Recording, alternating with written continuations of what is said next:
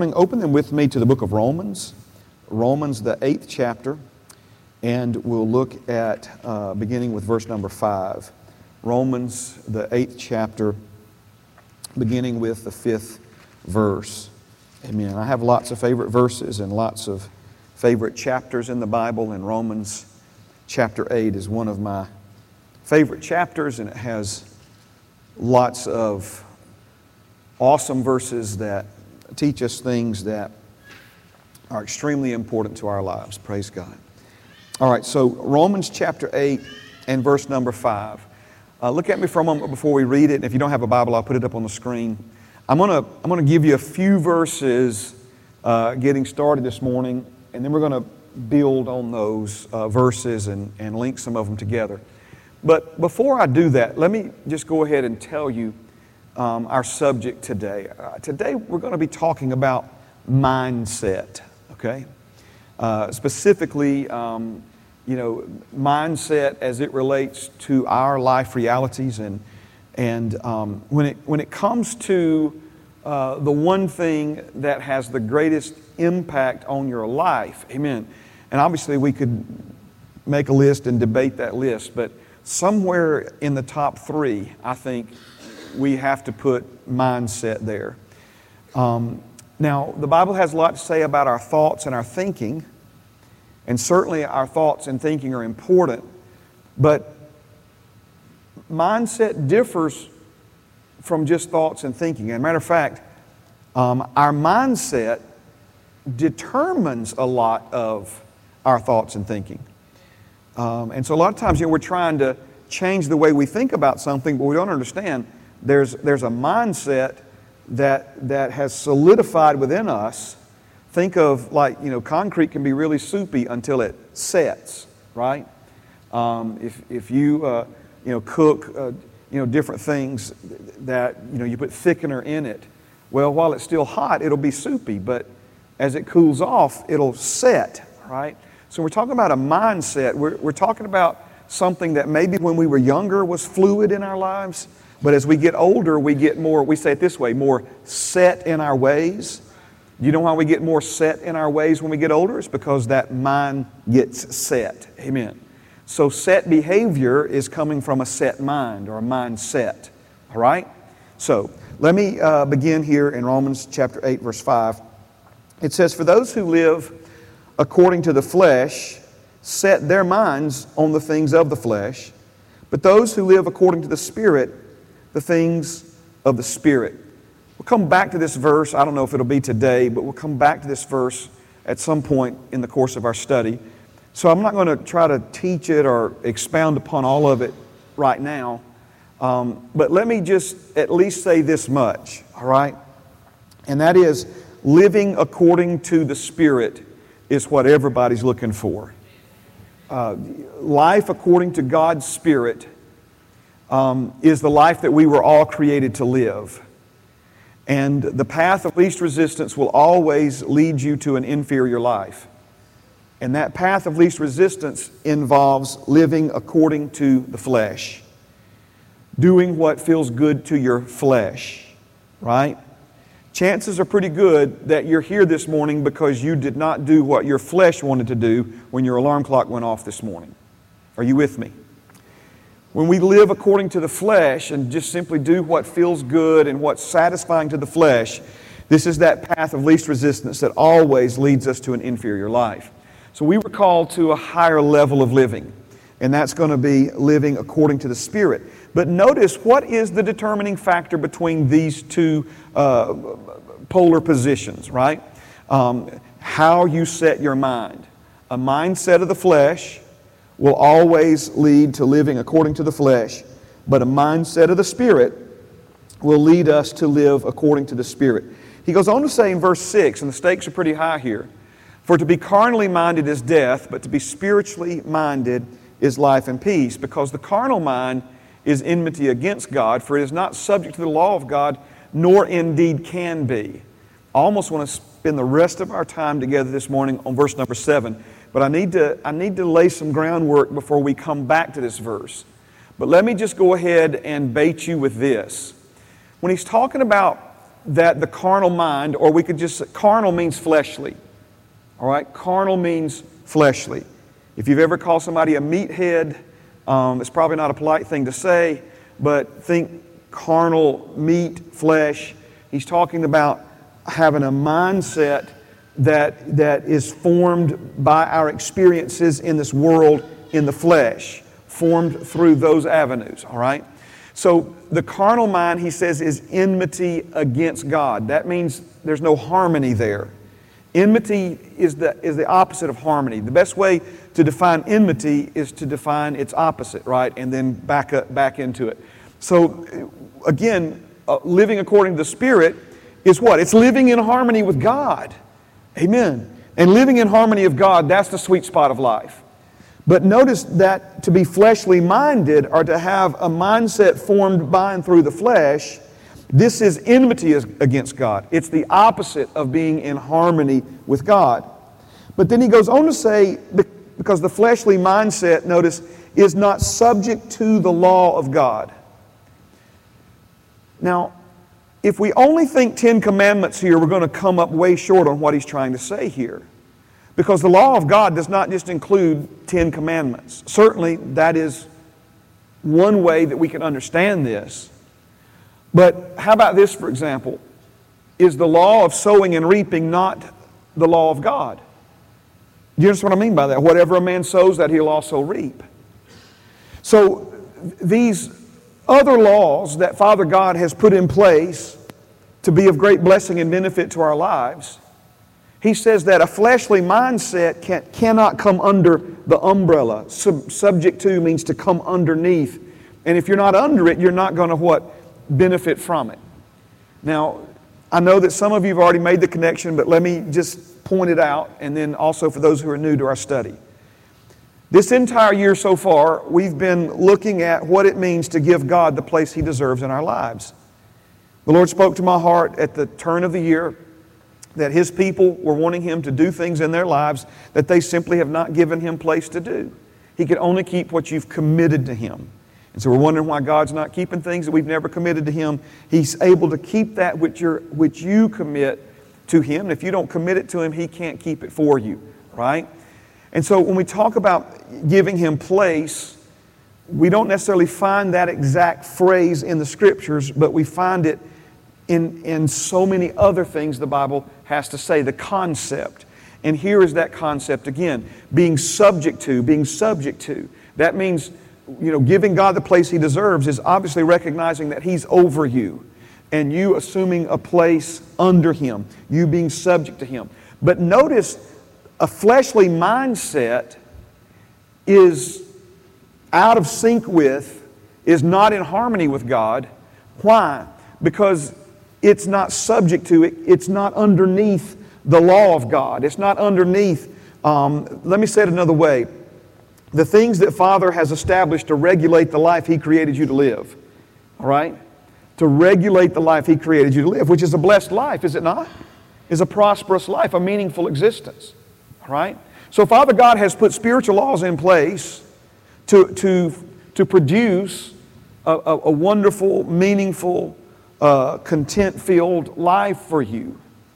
But to have a fleshly mindset basically excludes you from that, it exempts you from that. And it's not just a matter of not being subject to it. Notice what it says, nor indeed can be. Nor indeed can be. Are you ready? One living their life with a fleshly mindset, right, cannot be cannot be under the, the, the spiritual laws that Father God has put in place to be of great blessing and benefit to your life. Are you with me? This is really, really, really important. He's saying that it, it basically, remember what he said to the Ephesians you've been born again, but you're still living like outsiders, although you're insiders. You're living like people who don't have a covenant, and you do have a covenant, right? Because he said, What? You're living like the rest of the Gentiles live. You're living like people who have no covenant with God, right? Why? Because again, their mindset. Their mindset. Now, this is really wanting to just come flying out of me, and I'm trying to kind of meter it back and just take ease our way into this. But you realize that you can live your life in Christ with a covenant mindset, or you can live your life in Christ without a covenant mindset. Amen. It's one thing to have a covenant with Him, it's another thing to live your daily life with the mindset of someone who has a covenant with Him. Am I right about this, right?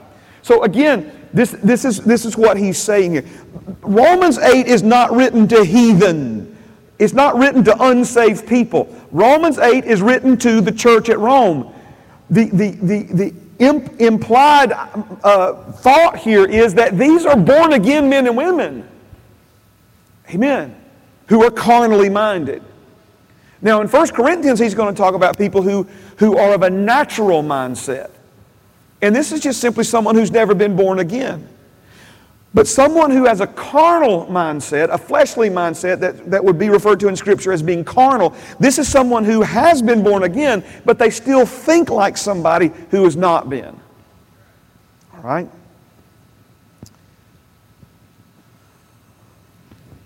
So again, he emphasizes the cannot here, nor indeed can be, ending of verse 7, verse 8. So then, those who are in the flesh cannot please God. Why is someone in the flesh? They're in the flesh because they have done what? They have set their minds on the things of the flesh.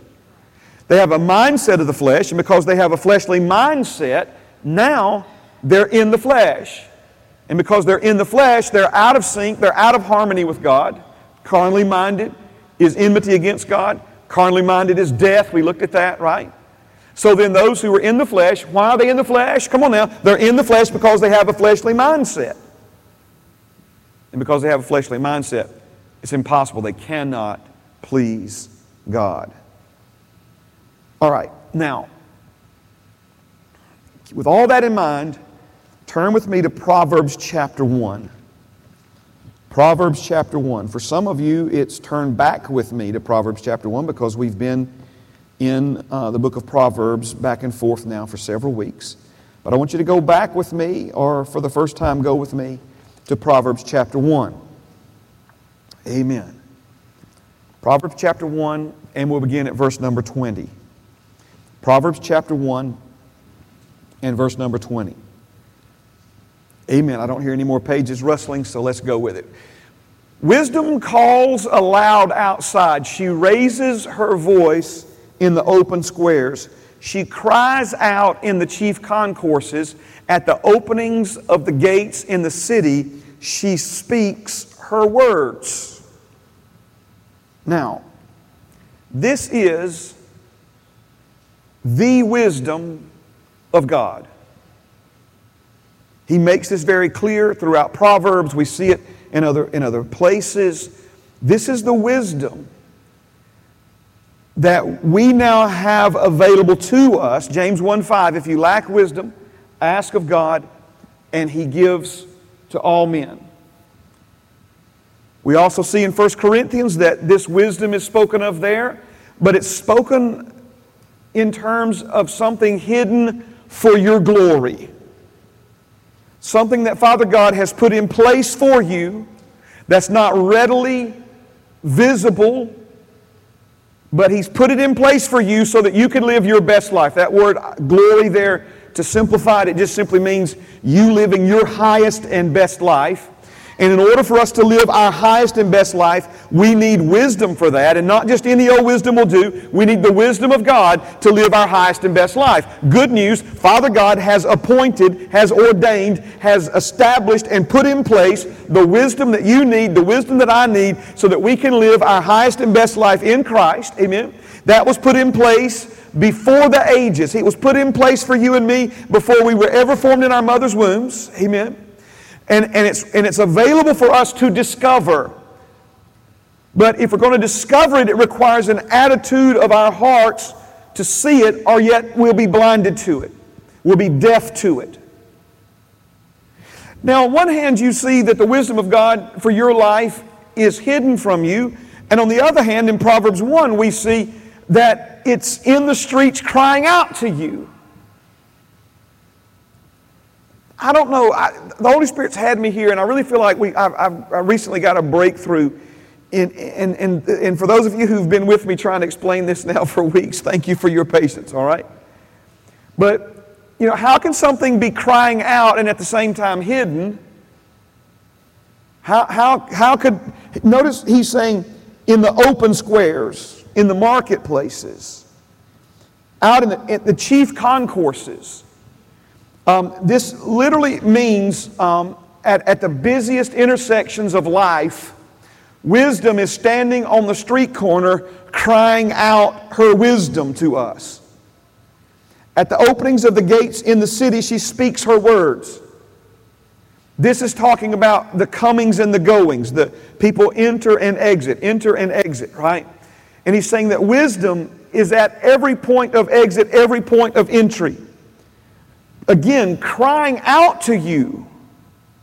Okay?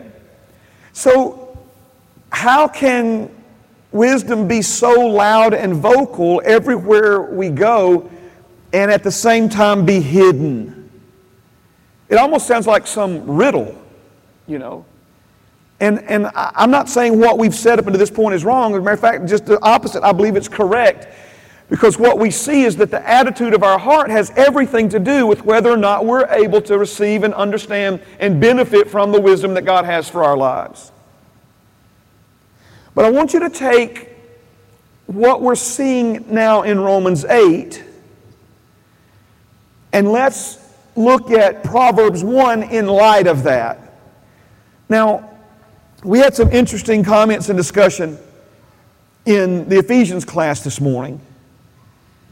And I'll now say to the whole body present that the revelation of, of our Father Creator, um, Him revealing Himself to you, Him, let me say it a simpler way, Him making Himself known to us, it is progressive throughout the 66 books of the Bible. Now, what do we mean by progressive? It builds upon itself. In other words, we know more about him come the days of King David than we knew about him even in the days of Abraham. We, we know more about who he is and we know more about um, what God is like as the Bible unfolds. The Bible is not just the unfolding of history, but it's also the unfolding of God Himself as He reveals Himself to mankind throughout history. Now, when we even look at how throughout Scripture, Father would use different names to identify Himself. And as He would reveal a different name about Himself, He was revealing yet something else, something more about His nature, about His character, about His heart, about His love for us. Amen. So we see that, uh, for instance, uh, He is uh, Jehovah Jireh. He's identifying Himself as the Lord who provides. Jehovah Shalom, the Lord who is our peace. All of these different names are, are helping us understand more about him and more about who he is. So by the time we get to Romans chapter 5, it's not that God has changed, it's just what we know about him has increased. So when we see in Proverbs 1 that wisdom is outside crying out to us, and yet many people just plow on through those intersections of life without ever hearing her voice, without ever receiving the wisdom that God's trying to give to them to help them in their lives, right? Now we come to Romans 5 and we see that the mindset of a person's heart has everything to do with, with what that person is able to see and hear and experience. Now, let's try to simplify this a little more this morning. As you are sitting here in this room, there are dozens of radio stations or we could say radio frequencies, crying out to us, but we cannot hear them without a radio tuned into their specific frequency. In addition to that, we could even say that there are not only radio waves or frequencies in this room bouncing all over this room this morning, but in addition to the radio or audio signals, there's also television signals being broadcast from towers, a lot of them up on Red Mountain, not too far from, from where we are. Um, I don't personally have one, but Jake and Bethany in their house, they have a little thing that looks like a mat stuck to the wall. Um, and it's, it's an antenna. It replaced uh, what we had on the top of the chimney when I was a kid. Um, Dad would go up there and mount that big old funny looking antenna that had all those different angles and run this wire down through the house and two screws hook it to the back of the TV. And he'd be up there turning that thing and we'd be down there, little more, little more, no, no, no, back, back, right? Trying to get it just in the perfect position to receive those signals that are being broadcast. Well, those were analog signals. We're in the days of digital now. Doesn't require one of those big old antennas, and, and the signal's high def, and, and so forth and so on. But the principle is still the same. BRC6 is crying out to you in this room this morning. WDJC is crying out to you in this room this morning. Is it still Kicks 106? I don't know. All right. Uh, 104.7, whatever, these ZZK, right? ZZK is crying out to you in this room this morning. They're all right here with us. Are you hearing me? They're all right here with us, but we will never hear them without a radio that is, I'm going to use a different word, set to their frequency. Not just tuned in, but set to that frequency. Now, when you get in your car on the way home today, if you decide to set your tuner to WDJC 93.7 on the FM dial, this means you are not just choosing that frequency but you are at the same time rejecting all the others. You're choosing to receive one, and by choosing to receive the one, you're equally choosing to say no to all the other radio waves that you could otherwise be receiving. Are you with me? Does this help you at all understand how wisdom can be crying out to us this morning and we not hear her? It's because we're not tuned to wisdom's frequency.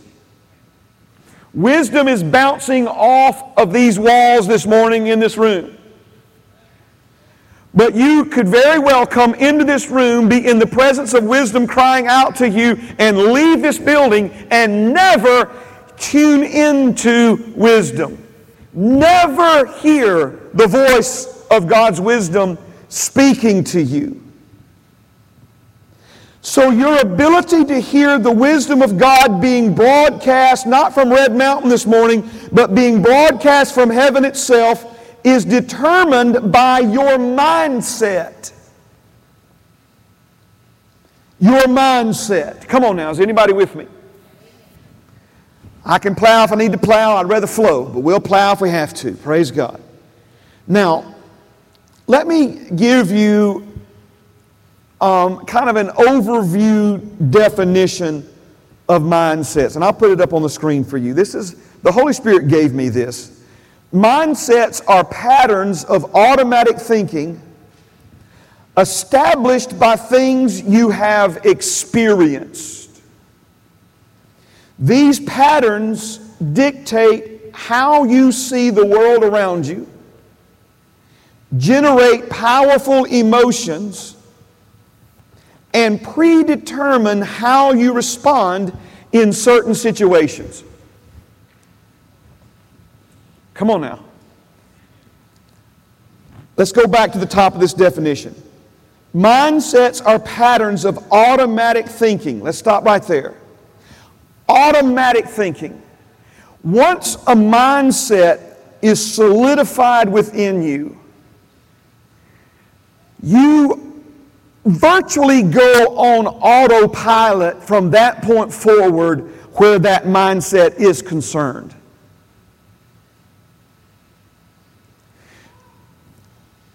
Let me give you an example. Prejudice, racism. I wish I could tell you it was dead and gone in the United States of America, but my friend, it is not. It is alive and well. And there are all kinds of horrible things that people do to one another because of racism, because of, of prejudging someone based upon their race or the color of their skin.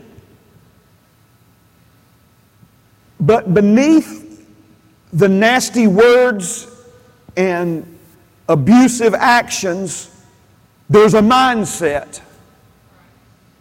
Are you hearing me? It's a mindset. It's, it's, it's, it's something that has become solidified in a, in, a, in a person's mind. And so when they respond to someone that they are they have prejudged or prejudiced against because of and, and listen prejudice doesn't necessarily that can be um, there's religious mindsets amen there's there are folks who have a southern baptist mindset about things there are folks that have a pentecostal mindset about things there are people that have a, you know, a different denomination, whatever. I'm not here to try to name them all. It's a, it's a mindset. And, and people who have these different uh, racist mindsets, religious mindsets, um, these are things that have been formed in them over time by their experiences. Amen. Am I right about this? Now, the dangers of a mindset are connected to this idea of automatic thinking, patterns of automatic thinking established within you by things you have experienced. And these patterns dictate this is why, this is why we see in Romans him using these words like nor indeed can be, cannot please God. It's because this, it's a mindset that's, that's carrying you in a direction, your, your automatic thinking, um, and it's automatic thoughts are carrying you in a direction away from. You, you, know, you can't look left and right at the same time. And so if God is to the left and your mind is stuck on right, are you, are you what I'm saying? If, if, your, if your mind is stuck in one direction and God is the opposite direction, you're not going to miss him some of the time. You're going to miss him, you're going to miss him all the time because of the mindset. Now, these patterns of automatic thinking established by things you've experienced, they dictate some very, very crucial things. When I say dictate, that's a strong word. But literally, they dictate how you see the world around you. I'm not saying how you see it is right or wrong, but have you at least figured out by now not everybody sees the world the way you see it?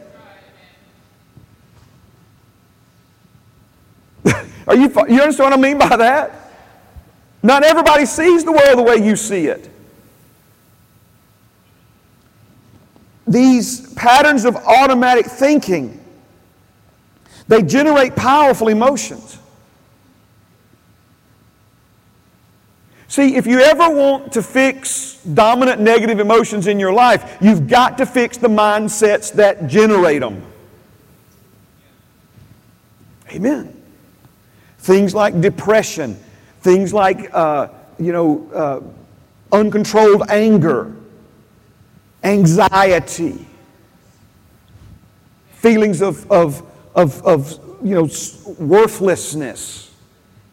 All of these things, right? The, the emotions that, that we experience, see, we're very familiar with those. Unfortunately, not familiar enough with the mindsets that are generating these emotions.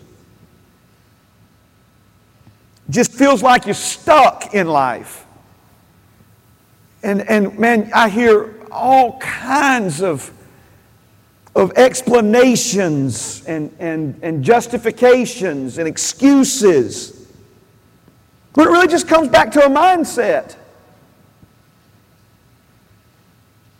Your mindset about church.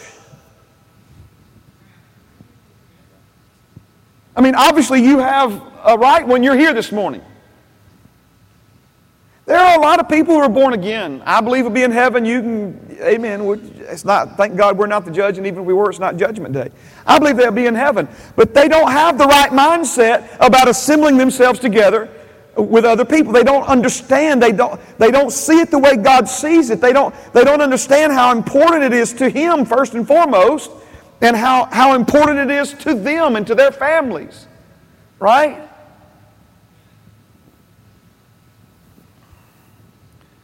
I don't know if I've ever met a Christian family that didn't want their children raised in church. Well, if they're kids and they're going to be raised in church, it's time to raise them in church. You know what I'm saying?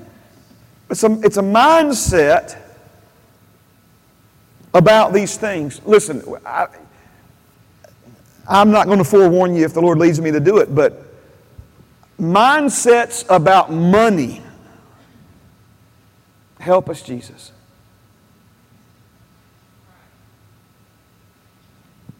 Your mindset about money, nothing has more to do with how much or less money you have and whether or not you enjoy it or not if you got some than your mindset about it.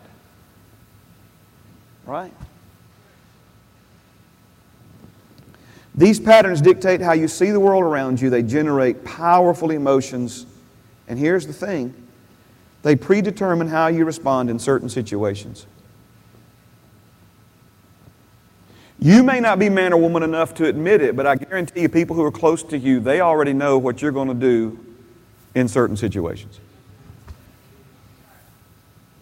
They know what you're going to say. There's kids in this room. You already know what your dad's going to say. You already know what your mom's going to say. Why don't you ask them? Why don't you ask that? I already know what they're going to say. Right? Am I the only one? Come on now, predetermined. You understand how powerful a mindset is? If a mindset is so powerful, it can dictate predetermined responses. Wow. Wow.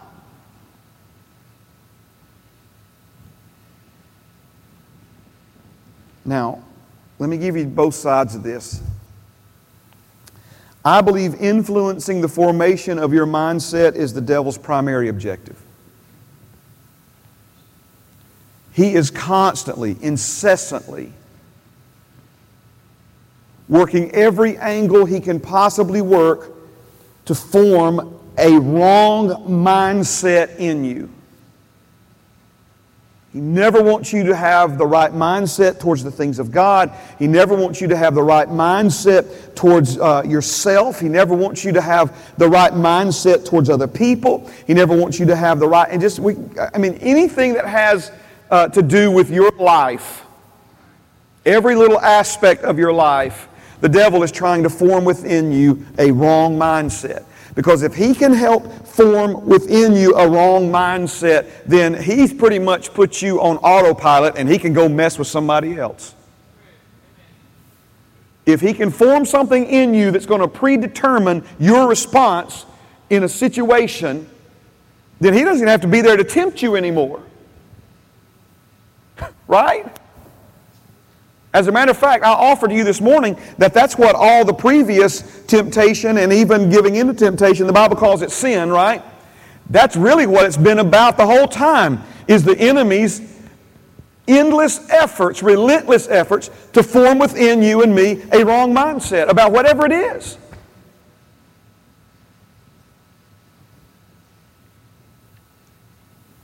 Man, this one's in me right now. Praise God.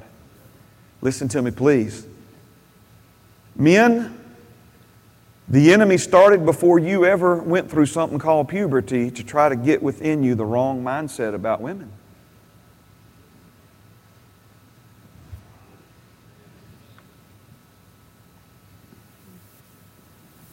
There's a lot of men on this planet. Their, their, their mindset towards women that they, are, that they are objects of pleasure. Mm, help us, Jesus. Influence in the formation of your mindset is the devil's primary objective. Do you see now why Jesus preached a message of repentance everywhere he went? Everywhere he went. As a matter of fact, the Holy Spirit anointed the greatest prophet born of a woman, John the Baptist, to be the forerunner for Jesus. And what was his message? His message was a message of repent. Jesus preached a message of repentance. The 12 disciples were sent out two by two to preach a message of repentance. The first 70 missionary evangelists were sent out two by two, 35 pairs of two, to preach what? A message of repentance.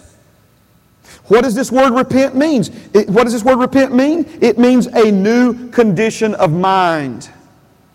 The message of repentance is calling for a change of our mindset. The old traditional legalistic mindset that had become so ingrained in people, if that never changed, they would completely miss what Jesus came to do for them on this planet. So, that in and of itself ought to tell you how important our mindsets really are if this was the main message of Jesus, if this was the main message of the forerunner of Jesus, if this was the main message Jesus commissioned his disciples and then his first 70 representatives to go and preach. And notice the Bible says that they went to cities and preached this message before Jesus went there. Why? Because he was trying to get the people's hearts turned. He was trying to get their mindset adjusted so that when he showed up, their mindset would be one that would be open to him instead of a mindset closed to the change that he came to bring them. How about this one? Repent, for the kingdom is at hand. It's more than just something that sounds good in the Bible. The kingdom of God that used to be three heavens away and very difficult, if not impossible to access, Jesus brought that kingdom with him. The rule of God, the realm of God, the reign of God, the resources of God. Jesus took them from the third heaven and brought them to the earth and brought them so near to man that the heavens are now just as close as the outstretched hand of a man. When the woman with the issue of blood stretched out her hand, grabbed hold of Jesus, she grabbed hold of a heavenly reality. Will there be anyone in heaven with an issue of blood that can't be cured? Do you understand what I'm saying? In other words, everybody in heaven is whole and well and strong this morning. Jesus brought that to the earth, and the woman with the issue of blood reached out by faith and grabbed hold of heaven itself and received that into her body. If she had maintained a mindset that her answer was three heavens away and impossible to access, she would have never received that miracle. Are you seeing this? Something shifted in her mindset. Praise the name of the living God. All right, let me, I'm fixing to call them up. Let me, I didn't get nearly as far into this as I thought I would, that's all right. That's all right in Mark, the eighth chapter, and the 13th verse. Look, I'm just going to close it up and talk to you, okay? Amen. In Mark, the eighth chapter, beginning in the 13th verse, we find Jesus having a very interesting conversation with his disciples. They've jumped in a boat, they're taking a trip, and Jesus begins to talk about the leaven of the Pharisees and the leaven of Herod. Leaven is speaking of yeast. It's a biblical principle that has to do with a little bit of something negatively impacting or positively impacting the whole of something. It's a biblical principle that Jesus talked about, the Word of God talks about. And so when Jesus went to this principle, the disciples started reasoning among themselves. Okay? And they reason among themselves that Jesus is dropping hint bricks because he's angry with them that they forgot to bring the lunch. Notice they could not have been more off base.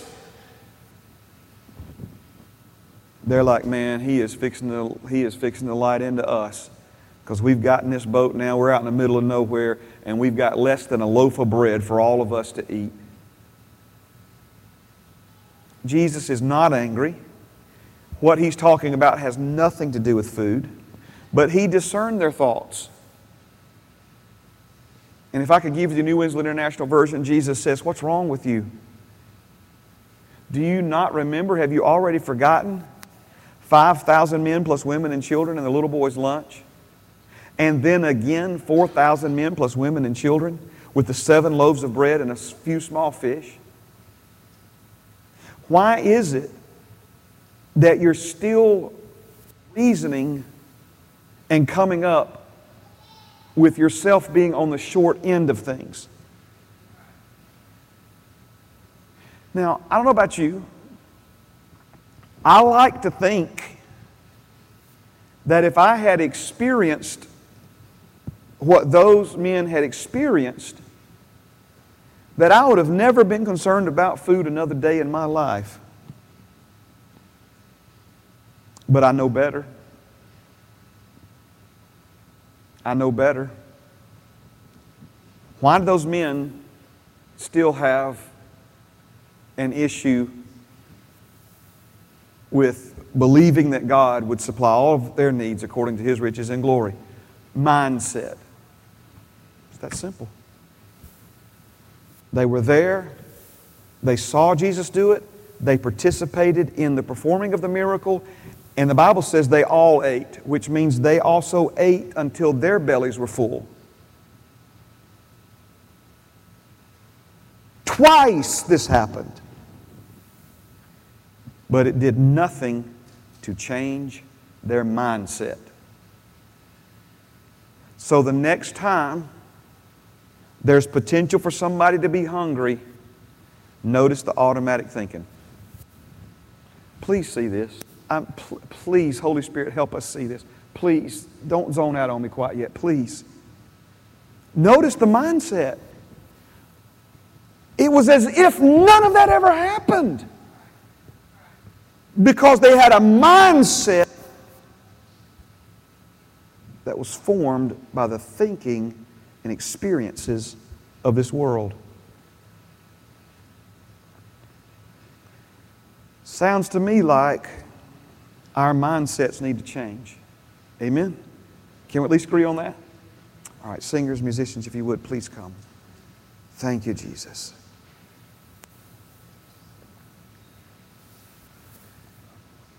Thank you, Jesus. Thank you, Jesus. Stand with me, please. Praise God. Stand with me, please. Praise God. Thank you, Jesus. Oh, praise you, Father. Praise you, Father. Praise you, Father. Praise you, Jesus.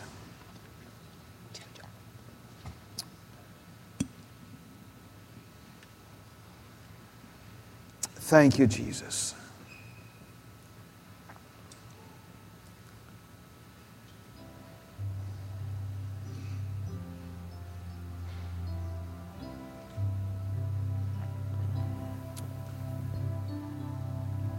Jesus said that there were members of the religious establishment who had this mindset. You ready? They would strain out a gnat. There was a glass of sweet tea and a little bug got in it, flew in it. And they would work so hard to get that little gnat out. And at the same time, choke on a camel. What was he saying? He was saying they were so obsessed with the little things while ignoring the weightier, more impactful things. The devil will be content with you chasing some resolution to negative emotions, some resolution to little silly habits and idiosyncrasies. Those, those are the gnats in life, if you will. Majoring on the minors, putting all your effort into the minor things and never even understanding addressing or dealing with the major thing.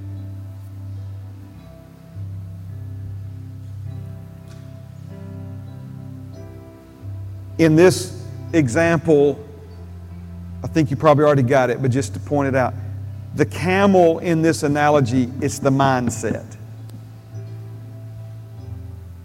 The gnat are the pesky little things that the mindset keeps producing. Stop straining the gnat and eating the camel. Let's get out of the shallows, splashing around in religious do goodism, right? And let's get out in the deeper waters where the Holy Spirit wants to reorient our view of the world. He wants to restructure and reset your mind. How can we ever live like Jesus if we don't learn how to think like Him? Amen. Fathers, we stand before you this morning. We ask you, Father, first of all, to forgive us for the wrong mindsets and the and the carnal mindedness, Father, that has taken us out of harmony in life with you.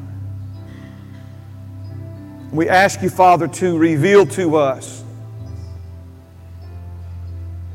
different parts and levels and layers and aspects, Father, of our mindset, Lord, that, that have been formed by the things of this world, Father, that ha- have been formed in us by the things that we've experienced in the flesh.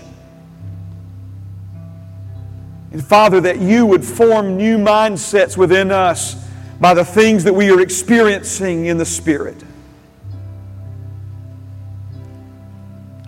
Father, that we would awaken to righteousness.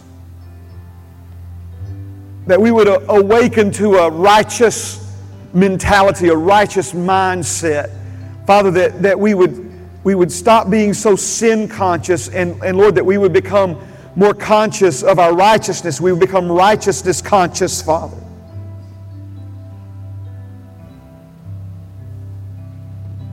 Lord, so many other areas. Some of the ones that relate to racism and prejudice, money, marriage our relationship, Father, with the opposite sex. Father, these kinds of things, Lord, mindsets within us that keep producing issues and problems and even misery and torment in our lives.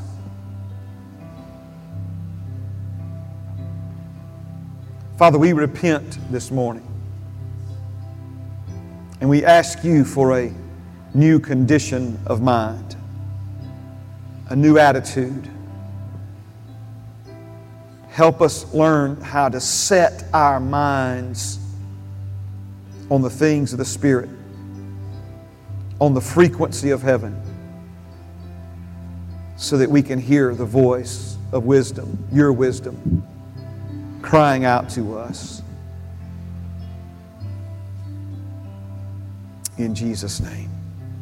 In Jesus' name. Let's sing this together before we're dismissed.